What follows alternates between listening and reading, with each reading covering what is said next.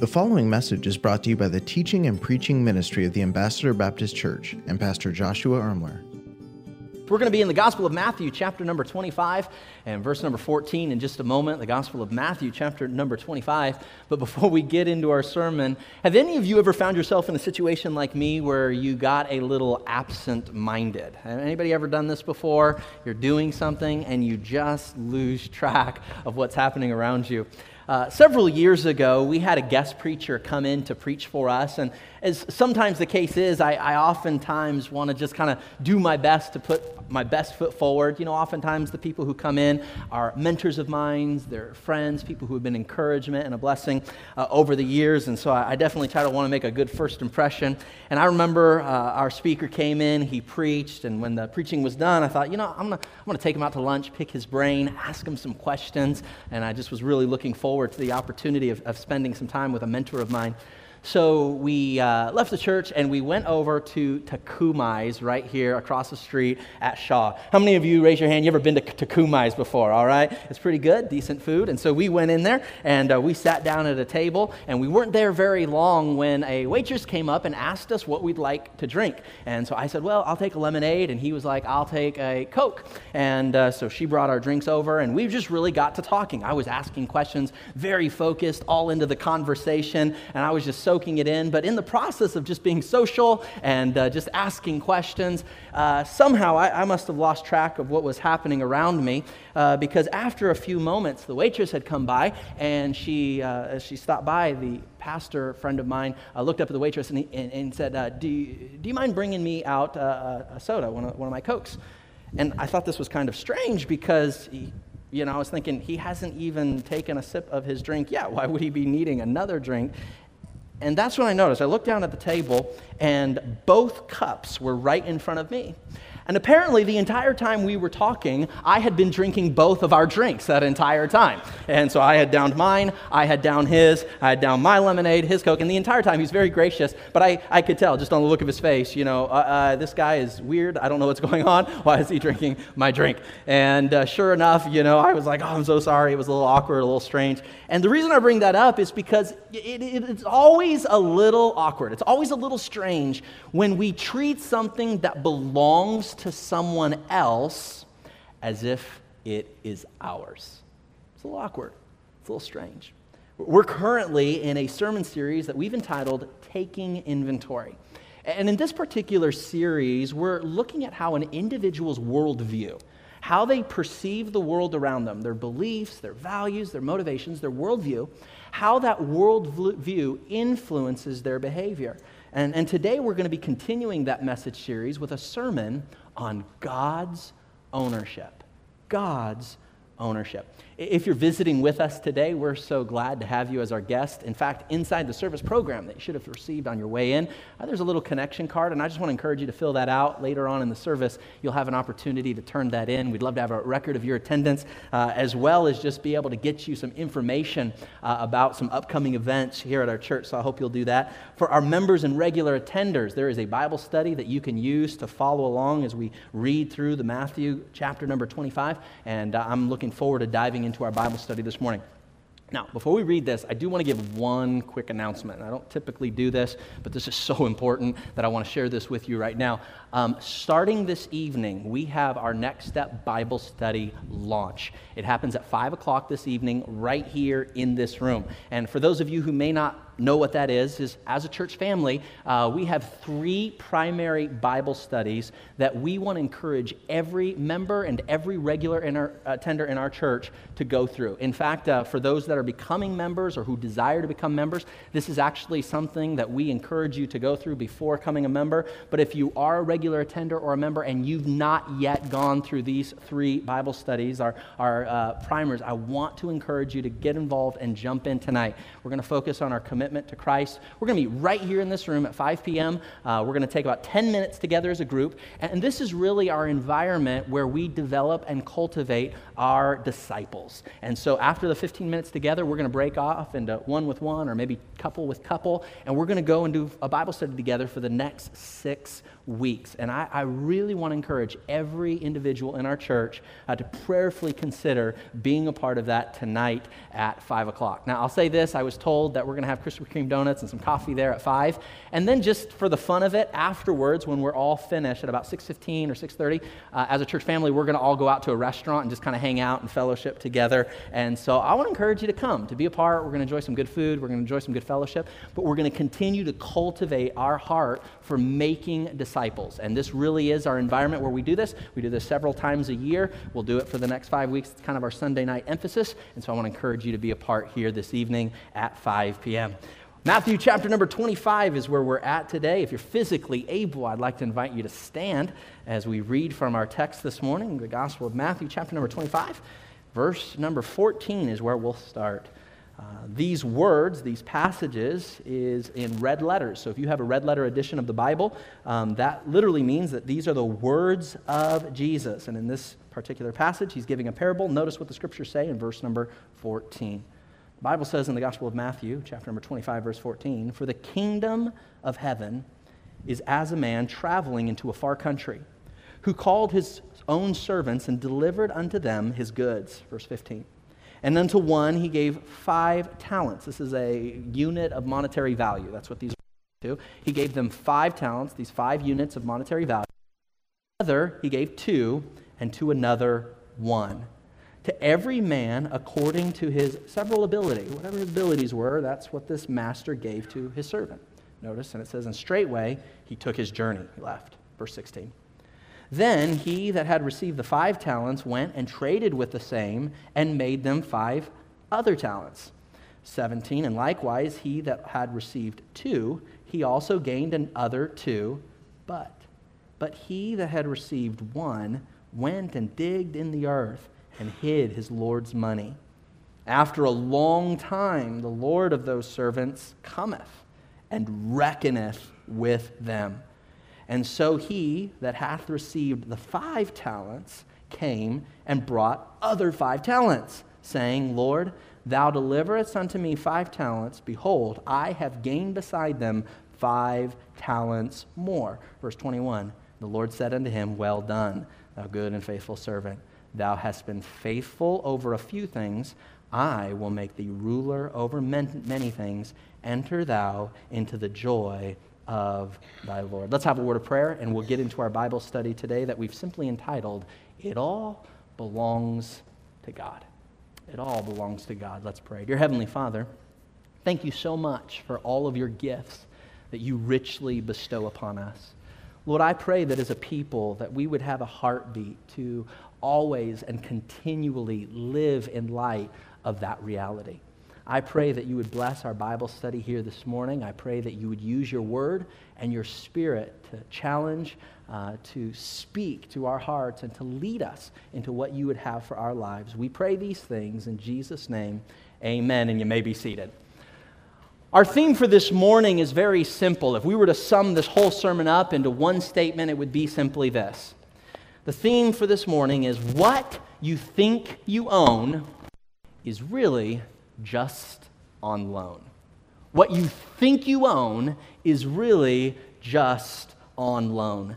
This morning, I want to look at two important principles from this passage that I believe will help us to align our lives with this biblical reality. Now, before we get into our Bible study, let me give you some background. Let me give you a little bit of context here. In this particular passage, there's a very rich and wealthy man, and he's about to go on a long journey. He is going to be away from his businesses for quite some time. And so rather than just putting his money in a bank and letting it sit there, he decides that he is going to give some of his resources. He's going to give some of his money, he's going to give some of his finances to some of his different servants. He asks those servants to be wise with that money, to invest it, to be good stewards, and to manage those things very well. Now, what's interesting in this passage is he does not give them all the same amount. He doesn't just say, We're going to split it up and give you all the same amount. No, it says here that they all had different abilities, they all had different skills, they all had different strengths. And so to one of the men, he gives, he gives five talents these five units of monetary value. Uh, to another, he only gives two, and to the third, he only gives one. And then the scriptures say that he is now gone for a very long time.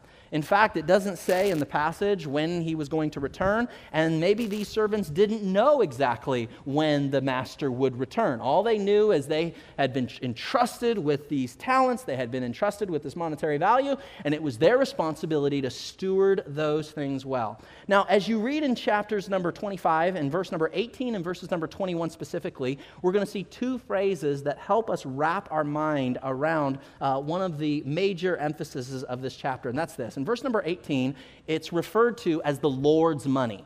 So these talents that are given, this monetary value is, is specifically stated as being the Lord's money or the master's money. So the master, the Lord, in this passage, this money, these talents, this monetary value belongs to him. It, it's not the servants, it's the master's, it's the Lord. So we see that. It's the Lord's money, verse 18. And then in verse number 21, these men are referred to as servants, all right? They're not referred to as masters, they are referred to as servants, or as maybe we would say managers of some sorts, or, or even stewards, as sometimes it would be referred to. Which leads us to our first insight this morning that I want to focus on, and that is simply this. I want you to see from verses 18 to verses number 21, I want you to see God's ownership. God's ownership. If you're taking notes, I hope you'll jot that down in your Bible study guide. God's ownership. Now, what's interesting to me is our God is the creator of all that exists. If you go to Genesis chapter number one, verse number one, you'll find that God created everything you see, God created everything around you. Why? Because God is the creator. But not only do we see in scriptures that God is the creator of everything that there is, but you'll also find where God is the sustainer of all that there is. That is to say, this God not only created it, not only did He create the world, not only did He create everything we see, but God sustains it through his power, through his word, and through his strength, God literally keeps in motion that which he created. So he is the creator of all things, he is the sustainer of all things. But we also are going to see in this passage and many other passages this morning that not only is he the creator of all things, not only is he the sustainer of all things, but he is also the owner of all things. He's the owner. Rather than just taking my word for it, I want you to go to the scriptures with me and I want you to see this for yourself. The Bible says in Deuteronomy chapter number 10 and verse number 14, notice what it says Behold, the heaven and the heaven of heavens is the Lord thy God. The earth also with all that therein is. I want you to see this for yourself. Deuteronomy is telling us, behold, hey, I want you to know this. I want you to get a hold of this. The heavens, everything in the sky, every, all of it belongs to God. In fact, not even just the heavens, but the heavens of heavens belongs to God. So when you look up at night into the stars and you see the Milky Way and the galaxies and the moon and you look at everything that exists, the Bible says it all belongs to God. He is the owner of the heaven, He is the owner of the universe. In fact, He goes on to say, and not just the universe, not just the heavens, but He is also owner of the earth. He, he owns this earth, He's the owner of it. In fact, it goes on even more. Not, not only is the owner of the universe, not only is he the owner of the uh, world, and not only is the owner of the uh, earth, but he's also the owner of, what's it say? All that therein is. It all belongs to God. God claims divine ownership over the universe, the world, and everything that exists inside of it.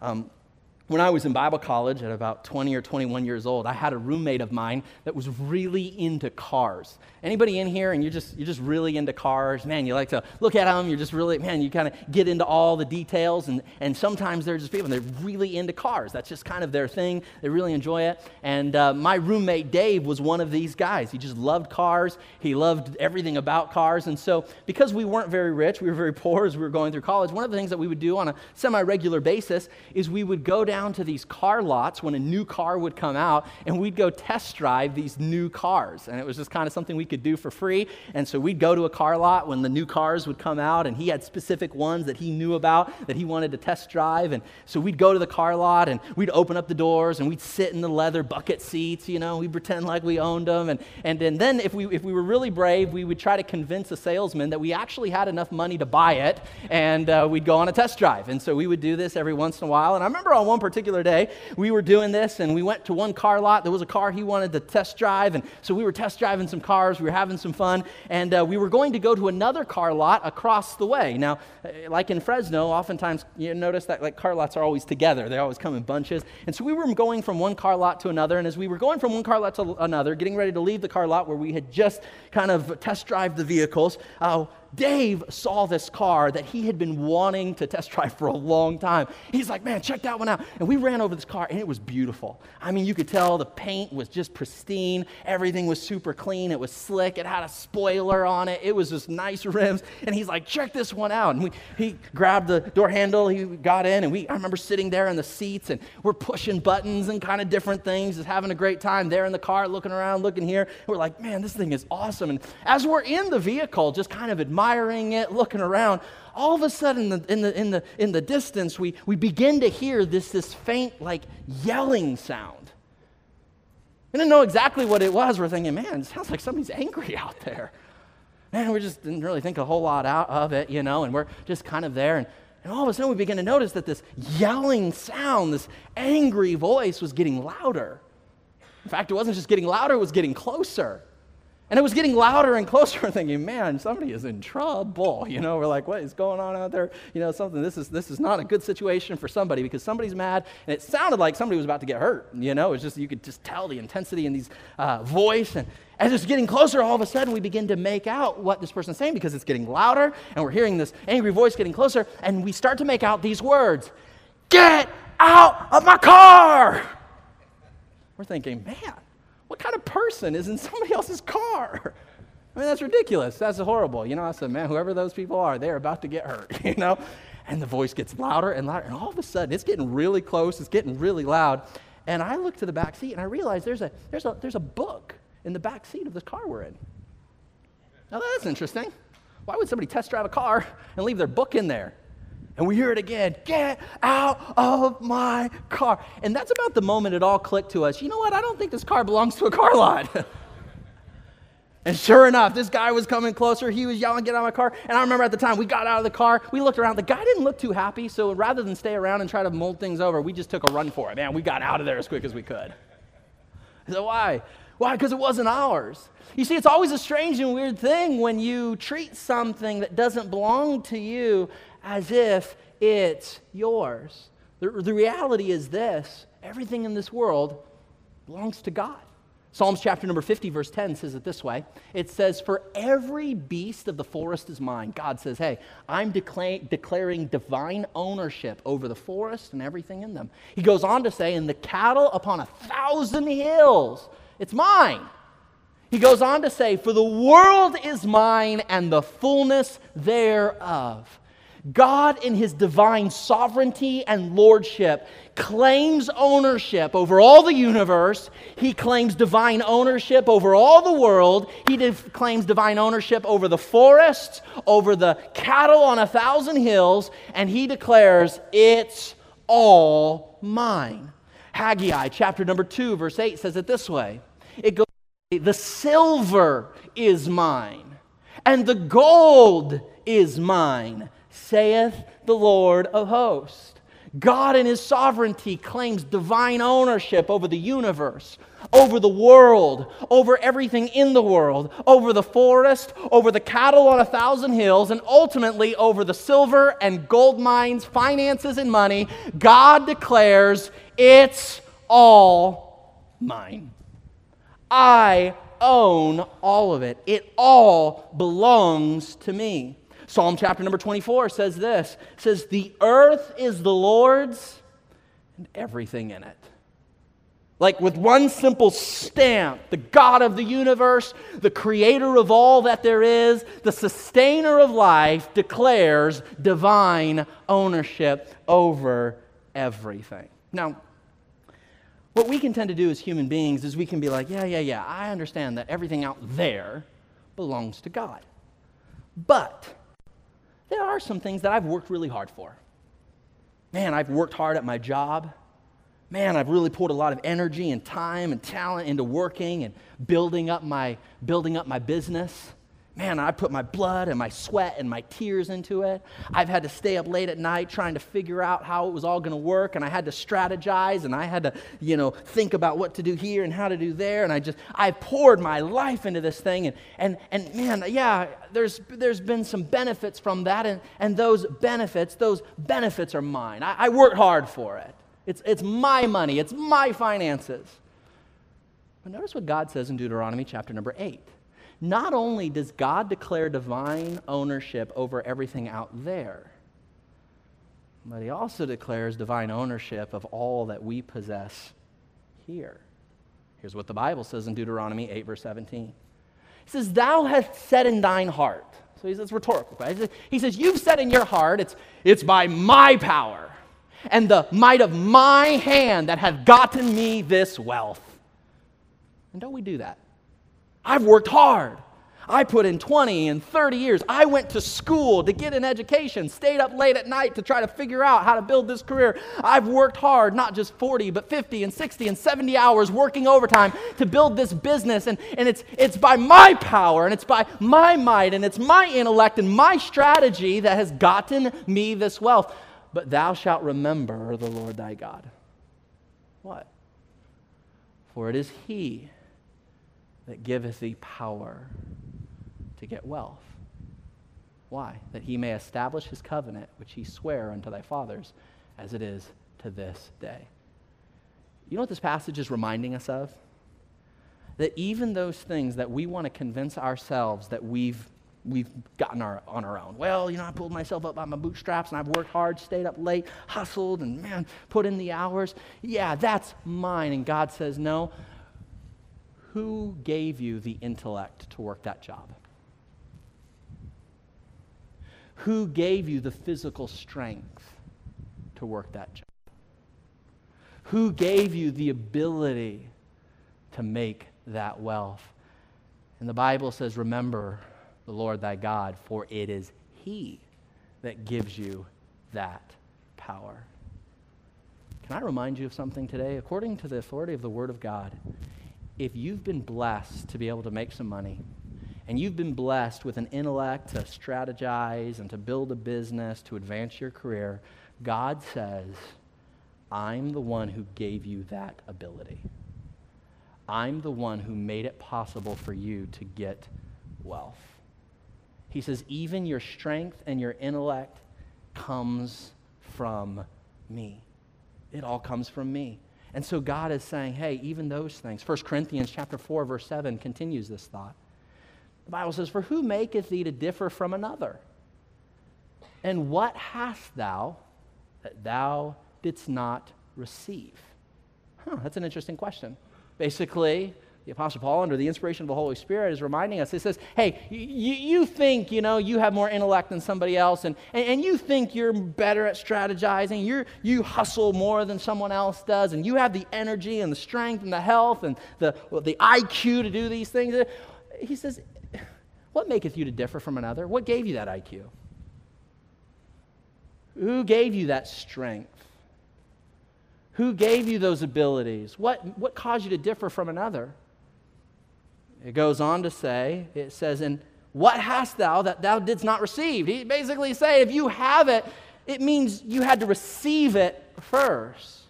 Now, if thou didst receive it, so the next verse, if you did receive it, why do you glory as if you hadn't received it? This passage is saying, why, why do you get a little bit arrogant that you have that type of IQ? Or, or, or, why do you get a little bit like, well, I work harder than them, or I have this ability? To... Why do you get a little arrogant? Why do you get a little proud about that when even your ability, even your IQ, was given to you by God? Do you realize there are people in this world that weren't given high IQ?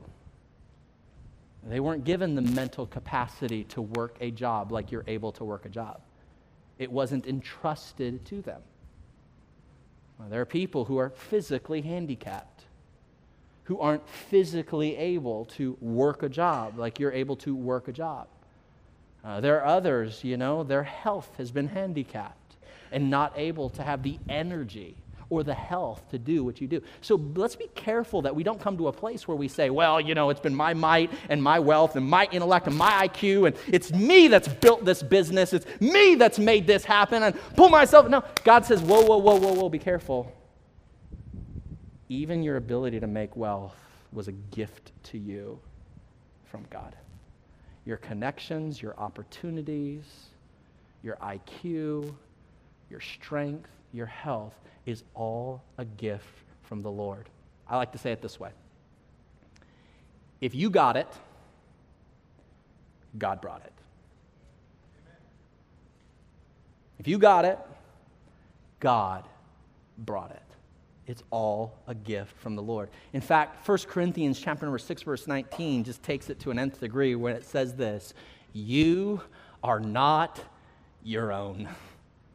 So, not only does God declare divine ownership over the universe, and not only does He declare divine ownership over the world, and not only does He declare divine ownership over all possessions and all money and all the silver and gold in every mine, God declares divine ownership over you. And He says, as the creator and sustainer, I am also the owner of all. So, we see God's ownership.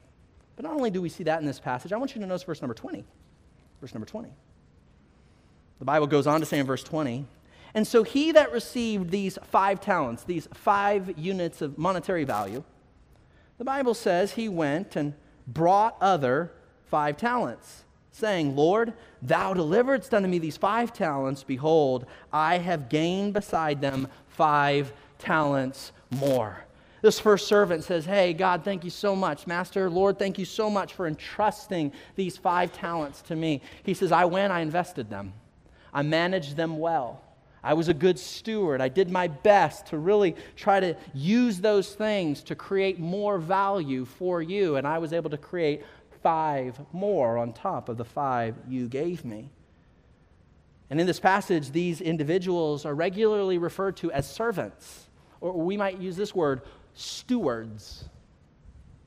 These are stewards, these are managers in these passage, which brings us to our second thought, the second insight that I want us to focus on this morning, and that is this. Not only does this passage remind us of God's ownership, but secondly, it reminds us of man's stewardship. Man's stewardship. Uh, when I was 11 years old, I had the of getting a job with the Fresno Bee. How many of you get the Fresno Bee? Any of you get the Fresno Bee at your house? Maybe one or two. Uh, man, it's not really a thing anymore, is it? People just go online. Back in the day, we used to have these newspapers, and at 11 years old, you could get a paper out with about 50 or 60 papers. You could get on your bicycle, and at 4:30, 5 o'clock in the morning, you'd go around to your neighborhood and deliver like 50, 60, 70 of these papers to your neighbors. And it's, it's a wonder that they let you know 11 or 12 year old kids do this, but they did. And I remember I got this paper out. In fact, uh, Lori Safford, I think this is where we met. When I used to be your paper boy, back when I was 11 years old, Lori's over here in the wheelchair. We met on my paper route. That's where we first got to know each other. And I got to know your boys during that time. And, and uh, I delivered your paper. And the one thing about your house I remember is back in the day, you guys used to have this dog, this boxer dog. Was his name Max? Was that his name? Yep, Max the dog, big old boxer. Every morning, 4:45 in the morning, I'd go up to their door. I'd put that little paper right there by their porch, and Max the dog would attack the door with everything in him. It just scared me to death. I'm, I like have a heart attack. You know, you think after a while I'd get used to it. I don't think after five years, never got used to it. So I remember how the way it would work is uh, I would go deliver papers, and at the end of the month, the Fresno Bee would give me a bill. They would say, We have given you this many papers, 70 papers. We parse that out each day. Now you owe us $350. So I, as an 11 year old kid, would have to pay $350 to the Fresno Bee. Now, what they would do is they would say, You can go out and you can go get the. Uh, you can go bill all the people on your paper out. So, as 11, 12 years old, I'd go from door to door. I'd knock on the door. I would say, Hey, my name's Josh. I'm your paper boy. You owe me $8.75. And oftentimes, what they do, they pull out a checkbook, they'd reach in their pocket, they'd grab some cash, they'd hand me the $8.75, and they would say, Great. However, this did not always happen. Sometimes I would knock on the door, I'd go to the door, they'd open it up, I'd say, Hey, I'm your paper boy, you owe me $8.75, and they would say, Oh, yeah, um, come back next week. I'd be like, Okay. So I'd come back the next week, you know, knock on their door. Hey, you owe me $8.75. I've been delivering the newspaper to you for the last t- couple months. Haven't been paid. Uh, Fresno Bee already got their money. I need some money too. So would you pay me so I could, you know, go buy some baseball cards?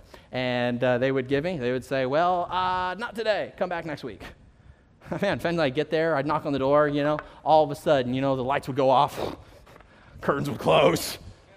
I'd be like, I don't think these people want to pay their, their paper bill, you know. And we'd bill them. I remember one time, it's a true story. I went to one house, knocked on the door. I said, Hey, you owe me so much money. And they looked at me and they said, Man, I'm so sorry.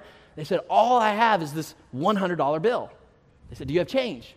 I was like, I'm an 11 year old kid. Do you think I have change for a $100 bill? No, I do not. They said, I'll tell you what. They said, I'm, we're gonna, I'm gonna give you this $100 bill.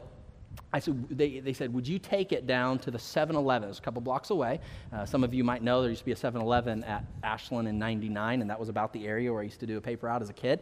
And they said, take it down to 7 Eleven and ask them for change. They'll give you change. From that change, then, I will, I will pay my bill for the paper.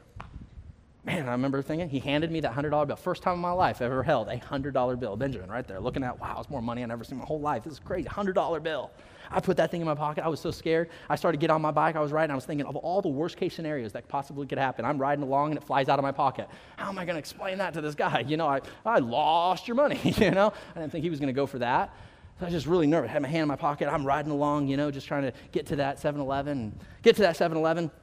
And I was like, hey, I need to exchange some money here, you know, I need to get change. I explained what's going on, uh, situation. I got there. I remember getting there and thinking, man, it might be a good, good moment, you know, to, to go buy some candy. You know, after all, I've got $100 in my pocket. Maybe buy some baseball cards, get a couple Slurpees for me and my friends. Now, here's the honest truth I didn't do that. You say, man, if you would have done that, that would have been crazy. Why? Why would that have been crazy? I had $100 in my pocket. Why couldn't I go buy some Slurpees and some baseball cards and some candy? Why not? And you would tell me, because the money isn't yours. It was just entrusted to you. But how many times do you and I, as believers, as Christians, money in our pockets, we have possessions in our lives, and we treat it as if it's ours? When in reality, it's just been entrusted to us to steward and to manage. Uh, Luke chapter number 14 has a very interesting statement. It says this It says, Those of you who do not give up everything cannot be my disciples. Wow, that's harsh.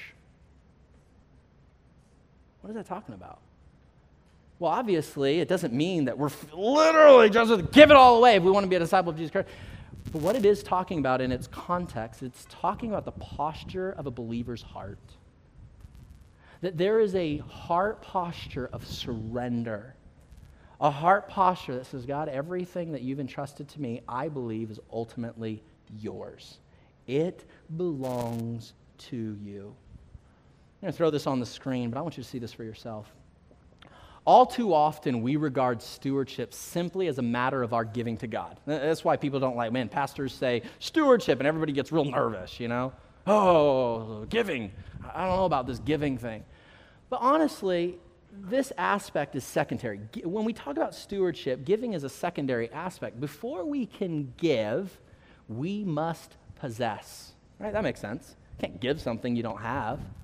But, but before we possess, we must receive. Therefore, stewardship is in the first place receiving God's good and bountiful gifts. This is what stewardship is ultimately about. The focus and emphasis of stewardship is not just about giving, it's about recognizing first and foremost that before we can give, we have to possess, and before we can possess, we have to receive. And it's a reminder to us that if we have, it's because we've received it first. Once received, those gifts are not to be used solely for our own good.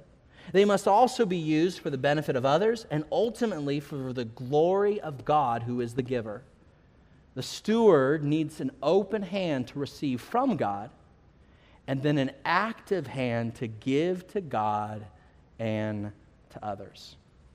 Here's what Luke chapter number 16, verse 10 says He that is faithful in that which is least is faithful also in much. And he that is unjust or unfaithful in that which is least is unjust or unfaithful in that which is much. Here's what this verse is teaching. The Bible, in its wisdom, is saying the type of person that, that doesn't really follow God's principles with, with a small amount of money doesn't tend to be the type of person who does real well managing and stewarding larger amounts of money. The Christian who doesn't do well at stewarding the small amount of possessions God entrusts to them doesn't tend to be the type of person who stewards well larger amounts. And I think there's a lesson to be learned here. There's a wisdom principle here that helps us to recognize, yeah, we might say, well, if I just got, if I win, I've heard this before, if I win the lottery, then, I, then I'll follow biblical principles. And God's saying, eh, the people who are faithful with much are the type of people who are faithful with little. And the people who are not faithful with little, those folks who, who, who don't use biblical wisdom when they have a little, guess what? They're not the type of people who tend to follow biblical principles and use biblical wisdom when they have more. Man's stewardship it's easy to come to a place where we intellectually believe that God owns it all. So, like, we, we talk about this, and there's nobody sitting here, and you're like, What? I didn't know that. No, most of us realize, yes, biblically speaking, God owns everything. It's easy to believe intellectually that God owns all that we have, but then still live as if this were not true. And this is where the rubber meets the road. It's one thing to know this academically, intellectually, theologically, but how do we functionally, practically live it out? I want to give you three just real practical statements on what this would look like to, to flesh out in our everyday lives. What does it mean? Man's stewardship of God's ownership. What, what would that functionally, practically look like? Let me give you three statements. Number one, it would involve taking care of what God has entrusted to you. It's one, one area, practically if God's entrusted something to you. And I'm not just talking financially, I'm not just talking in your possessions, I'm talking in your relationships. I'm talking about your career. I'm talking about your possessions. I'm talking about your money. That whatever God has entrusted to you, you, as a, you have a responsibility as a steward to take care of those things. Number two. The second way we steward what God owns. Number two, by sharing what God has entrusted to us by sharing what God has entrusted to us. God entrusts to us, one of the ways that we're faithful with little is by sharing with others around us. And then, number three, how, how do we steward well, functionally and practically? Number three, by obeying what God teaches when it comes to finances. This is the third way we steward well. We allow God's word to lead and to guide. We allow this book to give us wisdom into how to interact, our attitudes, our values, our motivations, our habits when it comes to finances. Let's wrap this up. Notice verse number 21. Now, this master said unto this man who had the five talents and made five more, this is what the master said. He said, Well done thou good and faithful servant. Notice this. Thou hast been faithful over a few things. Notice this. I will make thee ruler over many things. Enter thou into the joy of thy Lord. I want you to see what happens here. Jesus is using this parable. He's using this story, and he's saying, You were faithful with a few things. I am going to make you, I'm going to, give you more to steward. And, and there's a principle here. There's a principle, and that's simply this. One, one of the principles we learn is those that steward faithfully, those that manage faithfully, oftentimes get to steward and manage more. And it's easy as Christians to look around and be like, man, I don't understand. Why don't, I don't get it. Why, God does, why does God seem to bless that person over there? And why does it seem like, man, God does that for that person? Why do you never do it for me? Now, one reason, I'm not, I'm not being exhaustive, I'm not being dogmatic, I'm not saying every time, but I'm saying oftentimes the reason why some believers have more to manage is because they've been faithful with a little. They've been faithful to be generous when they didn't have much. They've been faithful to God, follow God's guidelines when they had a little. It wasn't easy and it wasn't, it's not always comfortable, but they just believed God. And one of the reasons there are individuals, even in this room, who do not have more to manage one of the reasons, not all the reasons, one of the reasons there are people in this room who don't have much to manage is because they weren't, they weren't faithful to following God's wisdom to manage the little that God did entrust them with. It's not the only reason, it's one of the reasons. And I'm here to say you can trust what God has to say in regards to what belongs to Him. It, it kind of looks like this. I'll throw this on the screen.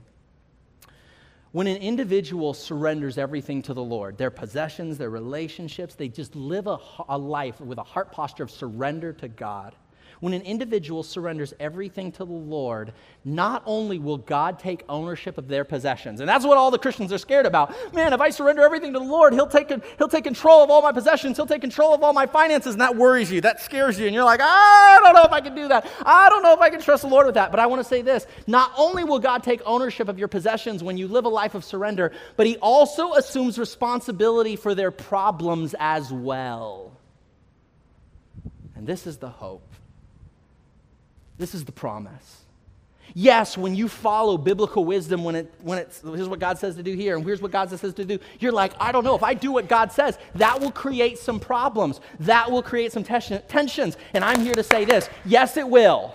It will make you uncomfortable. It will create some tensions. It will not feel right. But God will take responsibility for those tensions and those problems. He doesn't just assume ownership of the possessions, He takes responsibilities for those corresponding problems that goes along with them.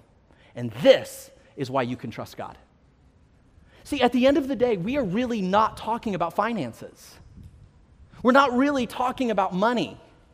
We're not really talking about wealth. Here's what we're talking about Do you trust God's word or not? That's what it comes down to. And we can be the type of Christian who just talks about how good God is and how much faith you have, and you your hands in worship and you can do all the things that would make you feel like you have great faith in God. But this is one area where the rubber meets the road. And the reality is, you can talk a talk, but when we follow biblical principles for what God says to do in regards to stewardship and ownership, it really reveals what's actually in our heart. And I'm afraid there's a lot of Christians, maybe even in this room, and you talk about faith and you talk about trusting the Lord but the reality is, you just don't. Not functionally, not practically. And, you have all the reasons why, for you, you're the exception. And here's my point. You say, well, you're just, you're just trying to, you know, you say, well, what? You want something from us. Here's what I want. And it's not something from you, I want something for you. Notice the end of this verse.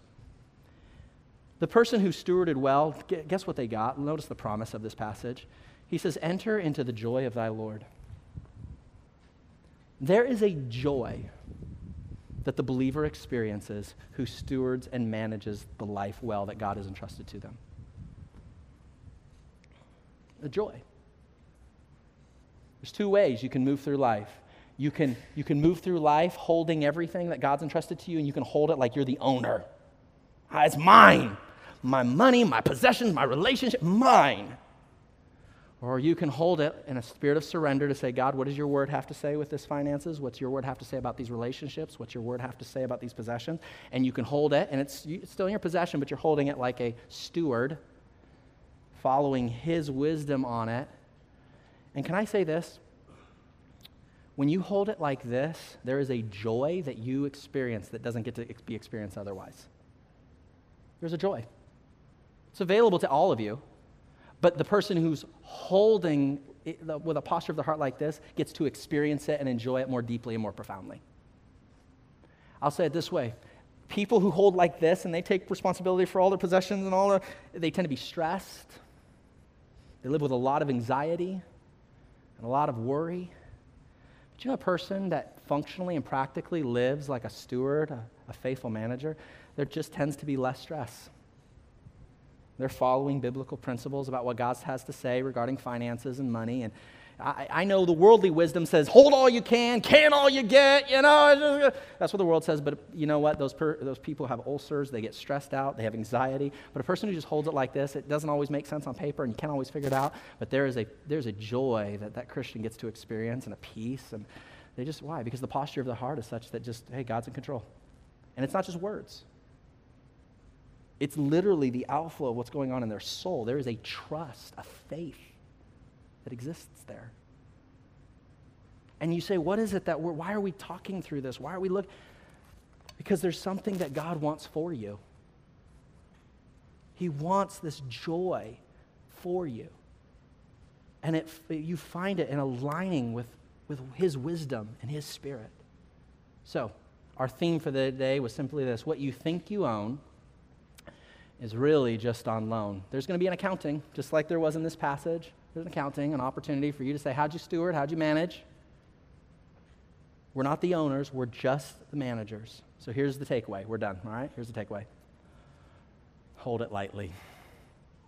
Hold it lightly. Whatever, that, whatever it is relationships, possessions, finances hold it lightly. Why? So you can experience joy and the fruit of the Spirit more deeply and more profoundly than maybe you are currently right now. So here's my question. We're done. Do you behave more like an owner? Mine. Or do you behave more like a manager and surrender?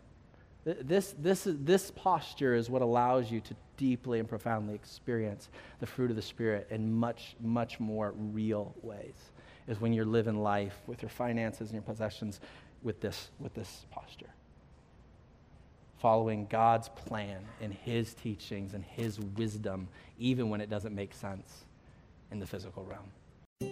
Thank you for listening to this message brought to you by the teaching and preaching ministry of the Ambassador Baptist Church. If this message was a blessing to you, please consider leaving us a review or sharing the message on social media. Thanks once again for tuning in.